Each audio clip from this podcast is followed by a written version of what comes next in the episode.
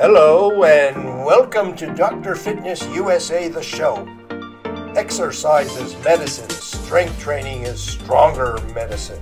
With your host, Baptiste Grimaud, and myself, Stephen Hersey, aka Dr. Fitness USA. Hello everybody and welcome to Dr. Fitness USA, the show. Today we have an amazing guest for you. Dr. Ali Lankerani is a clinical neuroscientist, an inspirational speaker, a best-selling author, and an international mentor. Dr. Ali Lankerani has been voted twice as America's top doctor. He is affectionately known as Dr. Al, the Parent Whisperer, the Legacy Builders mentor, as well as the Live Your Calling Speaker. He's on a mission to support, inspire, and empower families and experts to step into their thrive and live a legacy for the next generation. Dr. L is the founder of Family Circle and the Legacy Builders community, and the creator of Role Model Makers and the Amazing Parents Network. What an amazing resume you have here.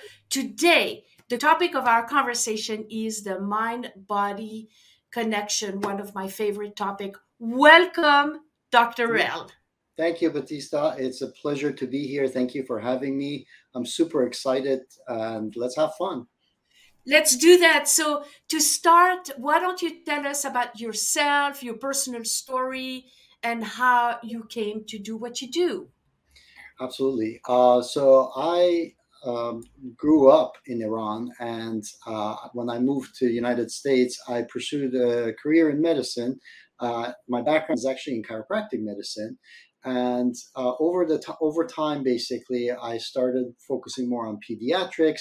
Then I went into neuroscience and clinical neurology, where I started having my private practice, helping families who had children with autism spectrum disorders. So my main area of focus was brain development and how human brains develop, because we are the only species on the planet whose brain is not fully developed. We are not viable entities when we come out of the mother's womb, basically. And this is because our heads are too big to fit through the birth canal. So we need to have that development happen pretty much after we're born in the first couple of years of life.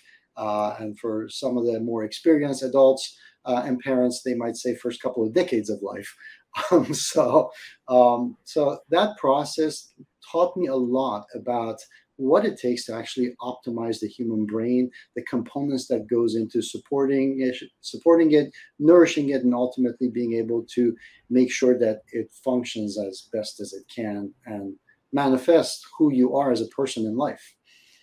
So basically what has happened is when I had my private practice, I worked for about 10 years there, but eventually I wanted my message to be seen in a bigger way globally, because many of the conditions that those kids were suffering from were things that parents inadvertently did not know better about. And they're equally important for kids as well as adults.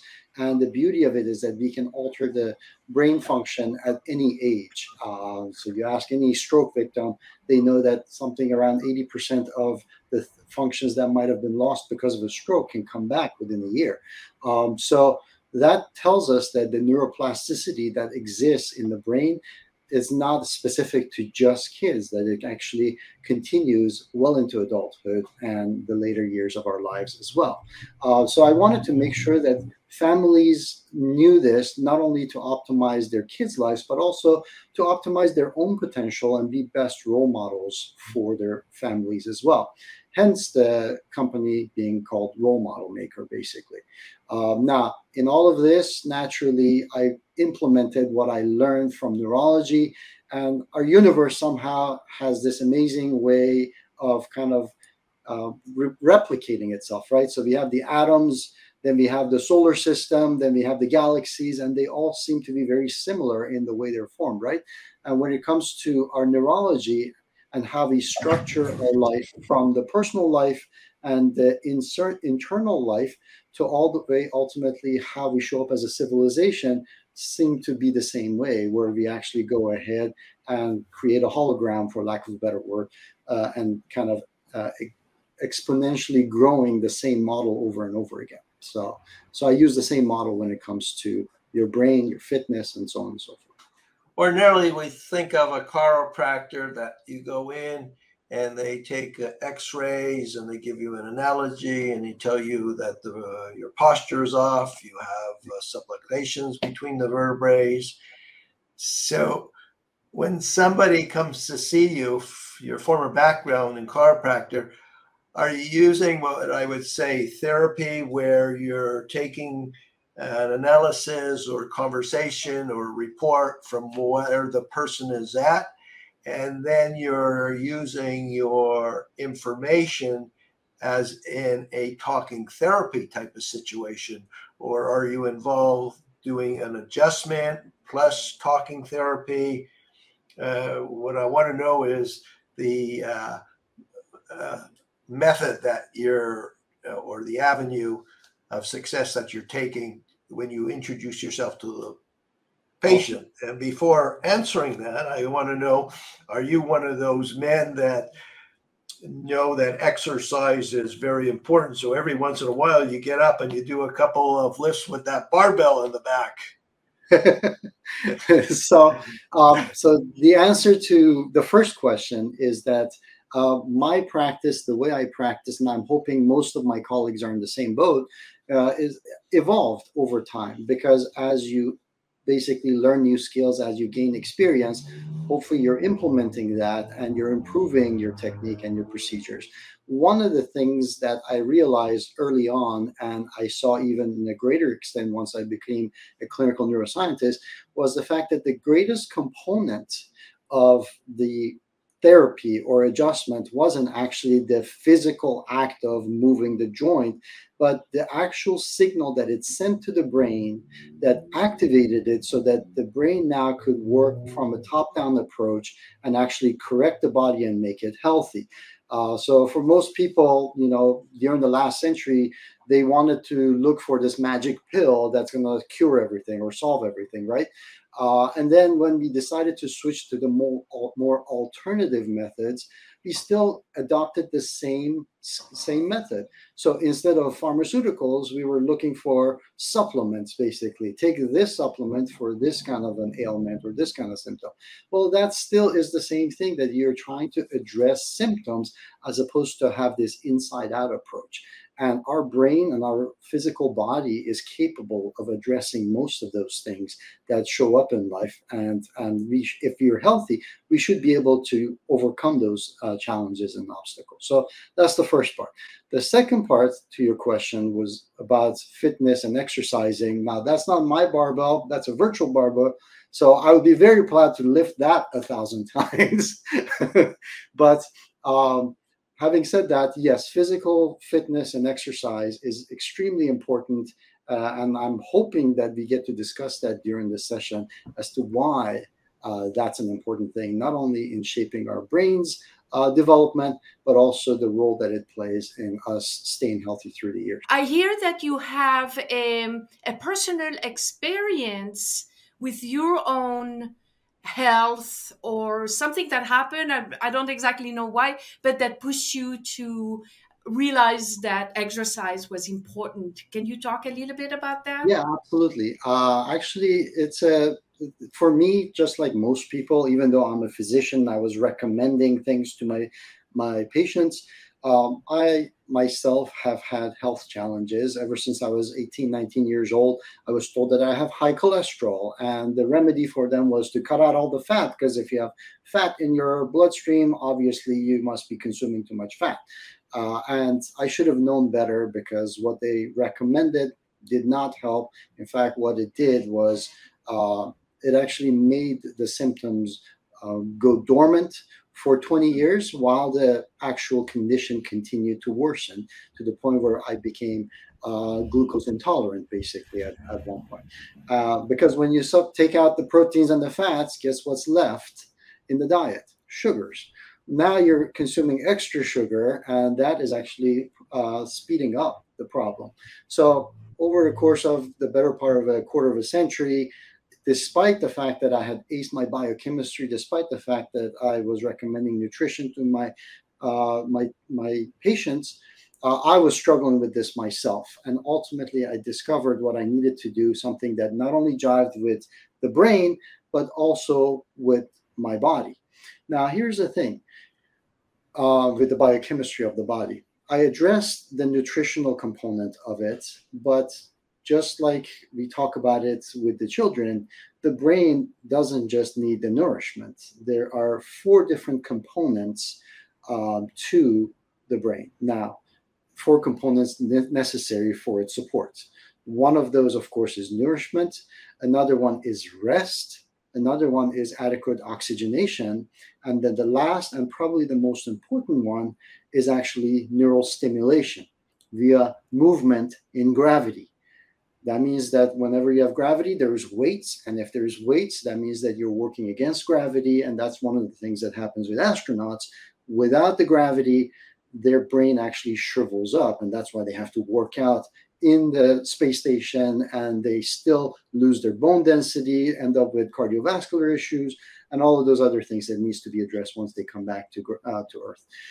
So you can do everything else right. You can have the proper nutrition, you can have the proper rest, you can have the proper oxygenation, but the reality of it is if you've provided all the building blocks for your brain, but you do not provide the stimulation, then the brain still atrophies and disintegrates, basically.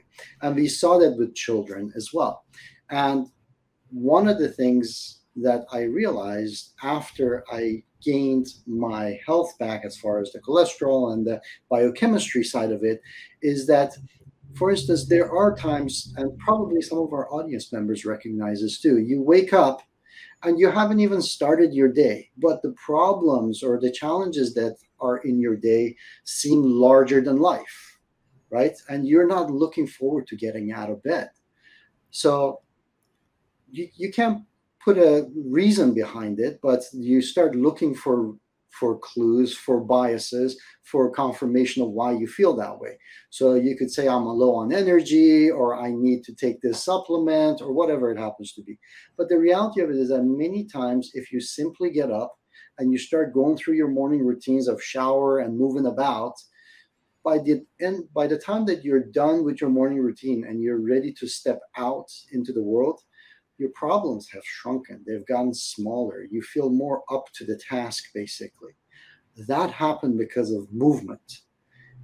And people don't realize this, that how you view your world, how you see your challenges, how you see opportunities, what you feel about your relationships, all of this comes back to movement. And of course, this movement, as we discussed already, has to happen within gravity. And there is basically a component of it that is involved with moving your body weight or moving something that requires you to work against some kind of a resistance, basically.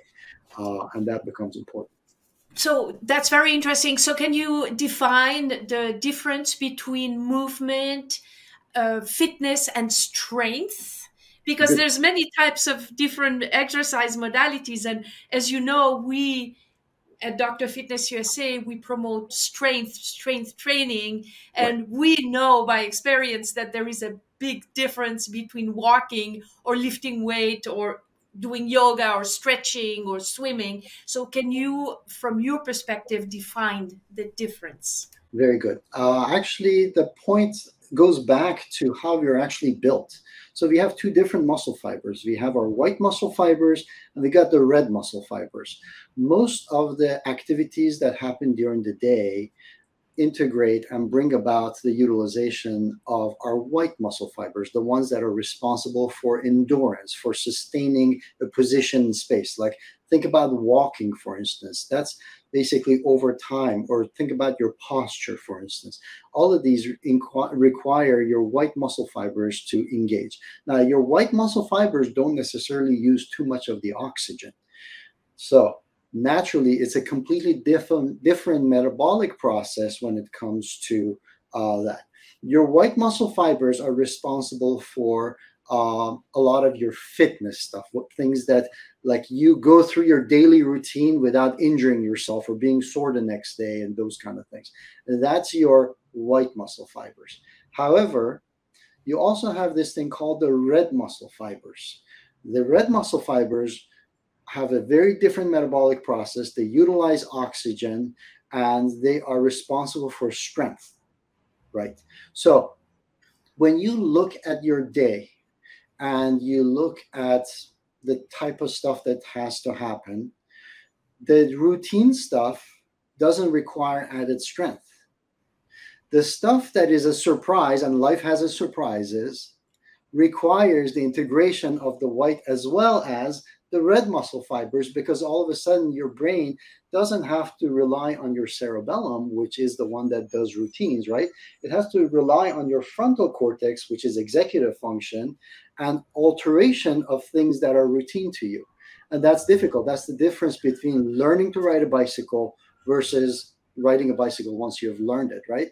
You don't have to think about riding a bicycle. Strength training requires that focus, that concentration. That requires the frontal part of your brain, the executive function part that is responsible for prioritization, decision-making, concentration, emotional intelligence, and empathy.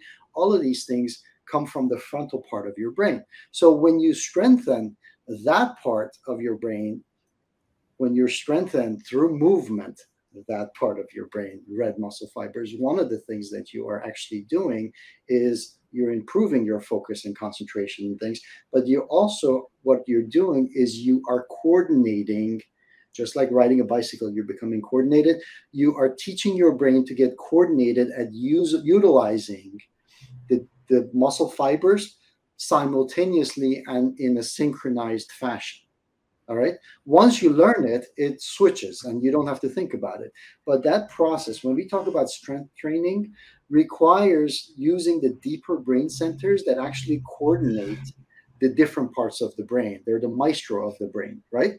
So it becomes really, really important for you. Like the strength doesn't come from, having one big muscle. It's like how many muscle fibers can you fire up at the same time and in a certain fashion or certain order to achieve a certain task, right? So that barbell requires the stabilization of your shoulders, requires the stabilization of your core, requires the utilization of your biceps and brachioradialis muscles and your pec muscles and all of these in order for you to be able to move it.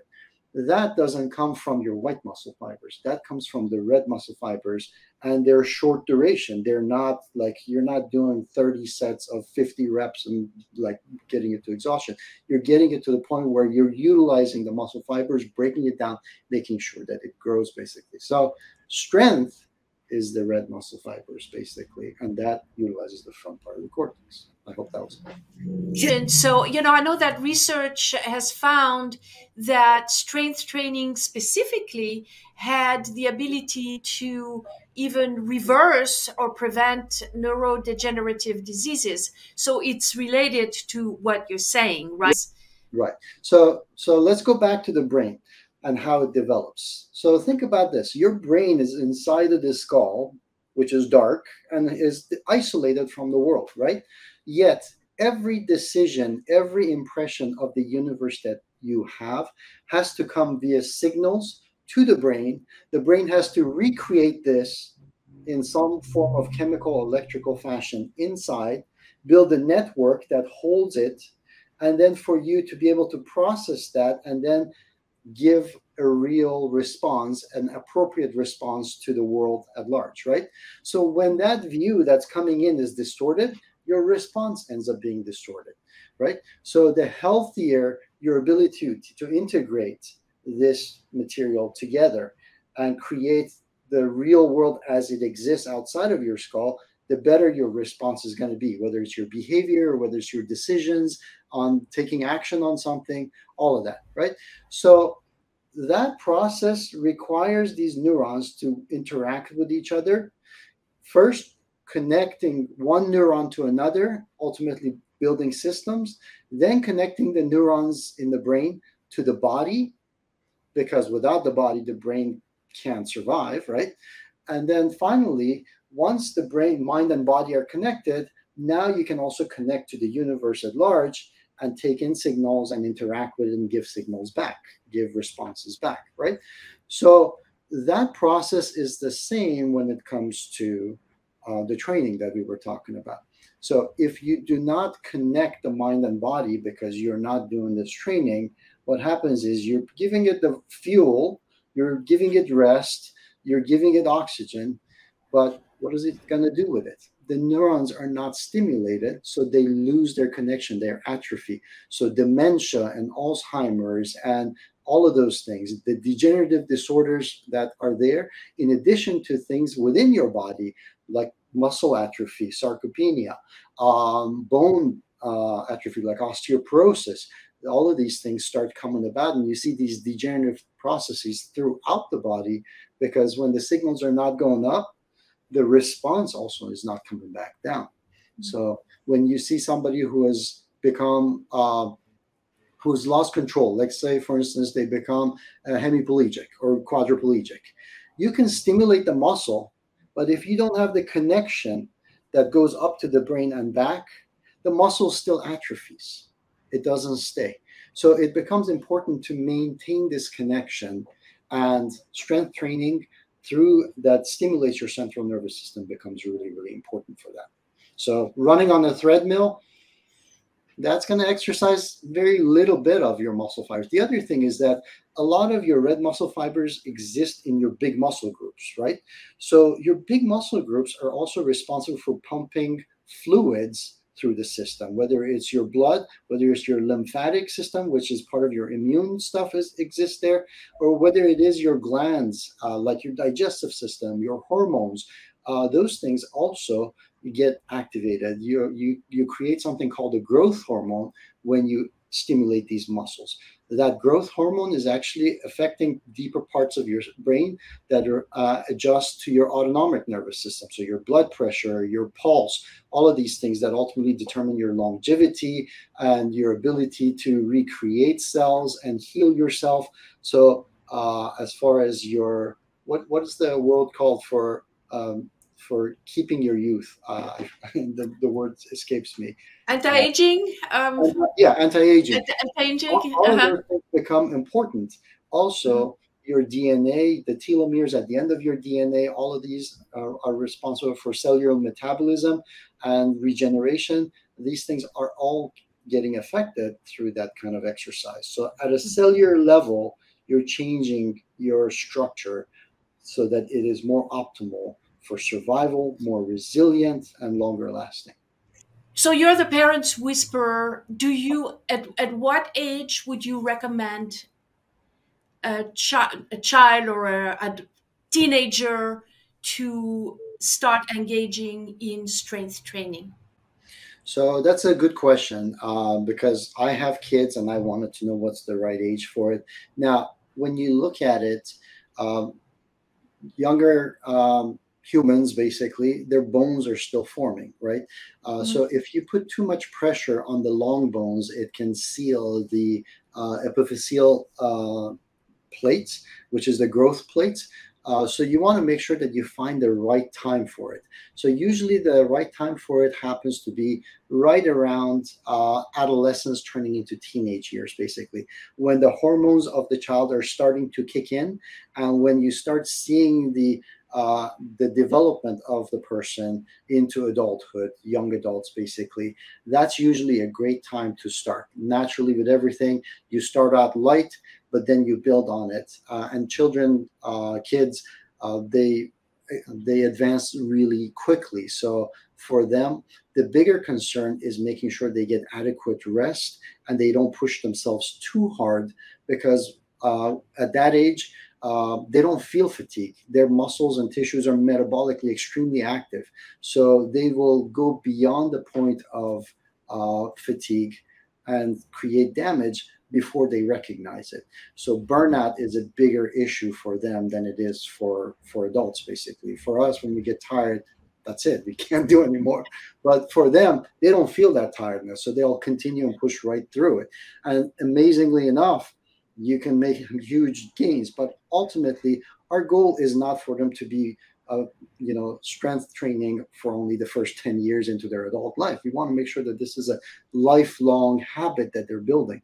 So we want to make sure that this is something that's sustainable for another 30, 40, 50 years for them.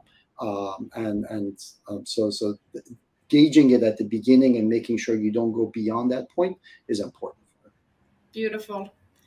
Caution. One of the things that we take concerns about with personal training as opposed to the body design formula system is that when we're working with young adults and they've experienced their friends or their trainers, they're doing an exercise and we're teaching them not to do things that are uncomfortable, to learn how to pace themselves, to stay in a moderate range so they can include other modalities or things in their life as a 360-degree rounded person, yet the trainer sees that the person is ergonomically not comfortable, or they're telling the person that we can see when somebody's coming to the end of their effort and the trainer is saying, come on, let's do more. Come on, 5 more, 6 more, 7 more.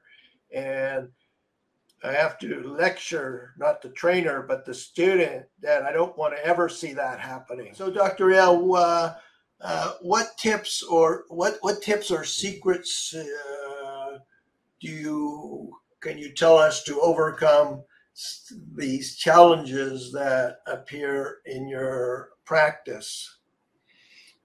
So as far as the challenges, one of the main things when it comes is a little bit of knowledge could be dangerous.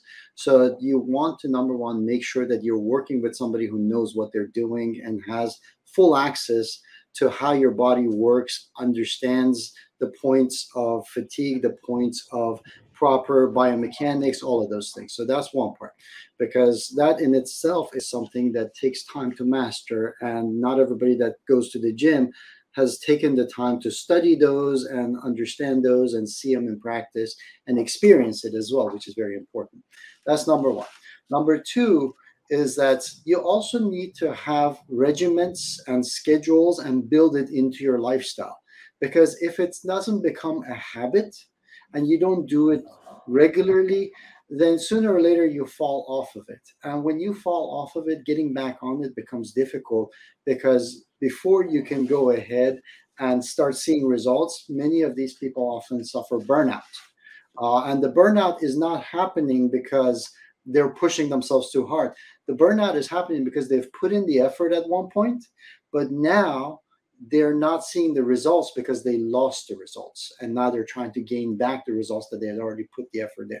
So it becomes really important for that consistency and the habit to be there.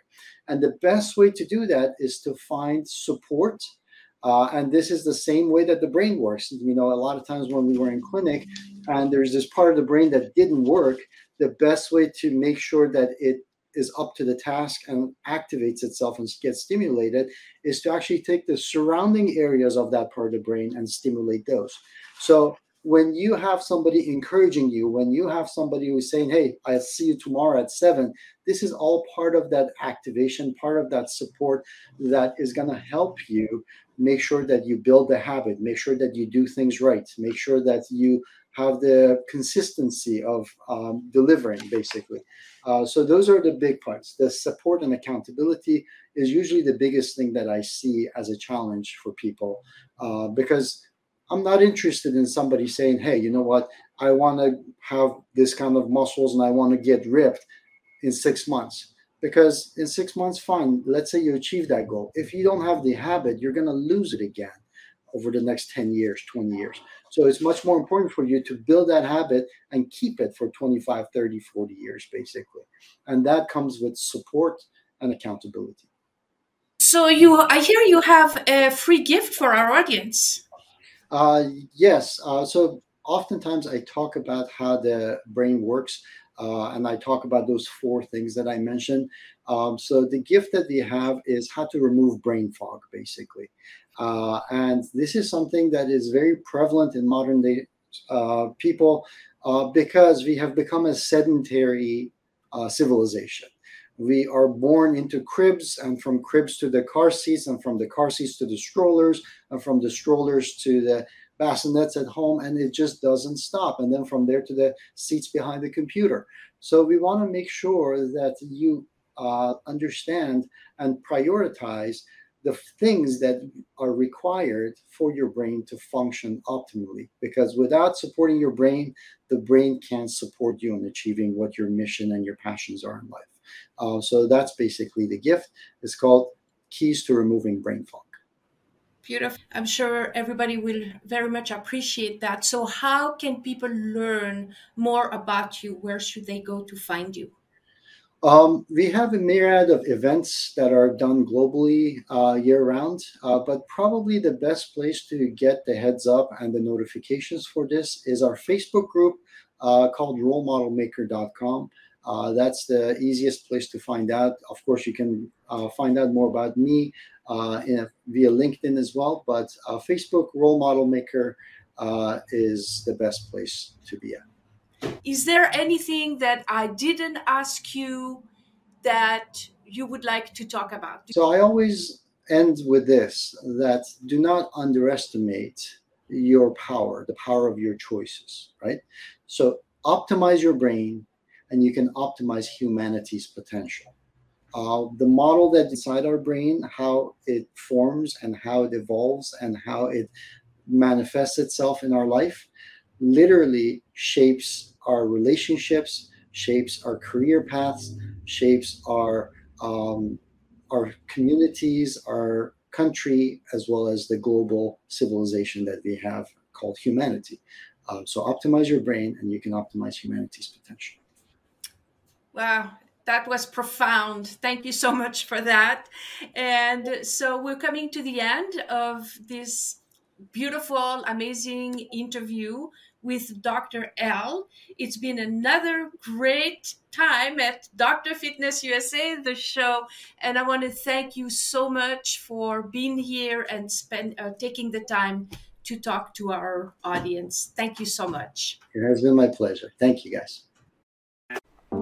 Hello and welcome to Dr. Fitness USA, the show. Exercise is medicine, strength training is stronger medicine. With your host, Baptiste Grimaud, and myself, Stephen Hersey, aka Dr. Fitness USA.